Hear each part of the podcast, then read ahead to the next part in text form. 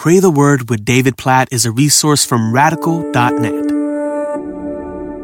Proverbs chapter eighteen, verse fifteen says, "An intelligent heart acquires knowledge, and the ear of the wise seeks knowledge." I, I love that phrase at the very beginning of that, that verse, an intelligent heart. And don't we all want that? Like an intelligent heart. Nobody, nobody wants a dumb heart, right? We want smart hearts. Like we want to have an intelligent heart. Well, if we're going to have an intelligent heart, we've got to realize we need more knowledge.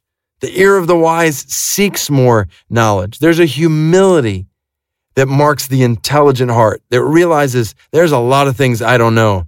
There's a lot of areas I need to grow in, my knowledge and my wisdom and my understanding. And so I'm going to seek knowledge. I'm going to acquire knowledge. And this is wise. So God, we pray that you would guard us from thinking we know it all. In any situation, just like we've seen in other Proverbs, like help us, God, we pray, not to be wise in our own eyes, but to be humble before you, before others, to realize that we have so much to learn in any and every circumstance.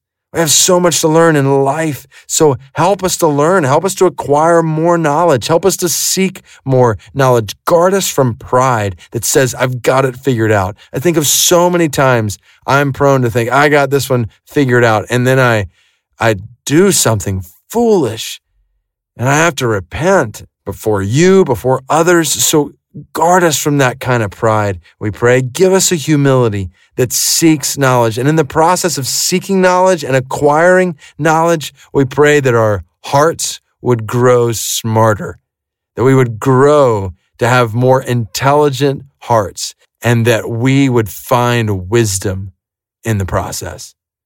In Jesus' name we pray. Amen.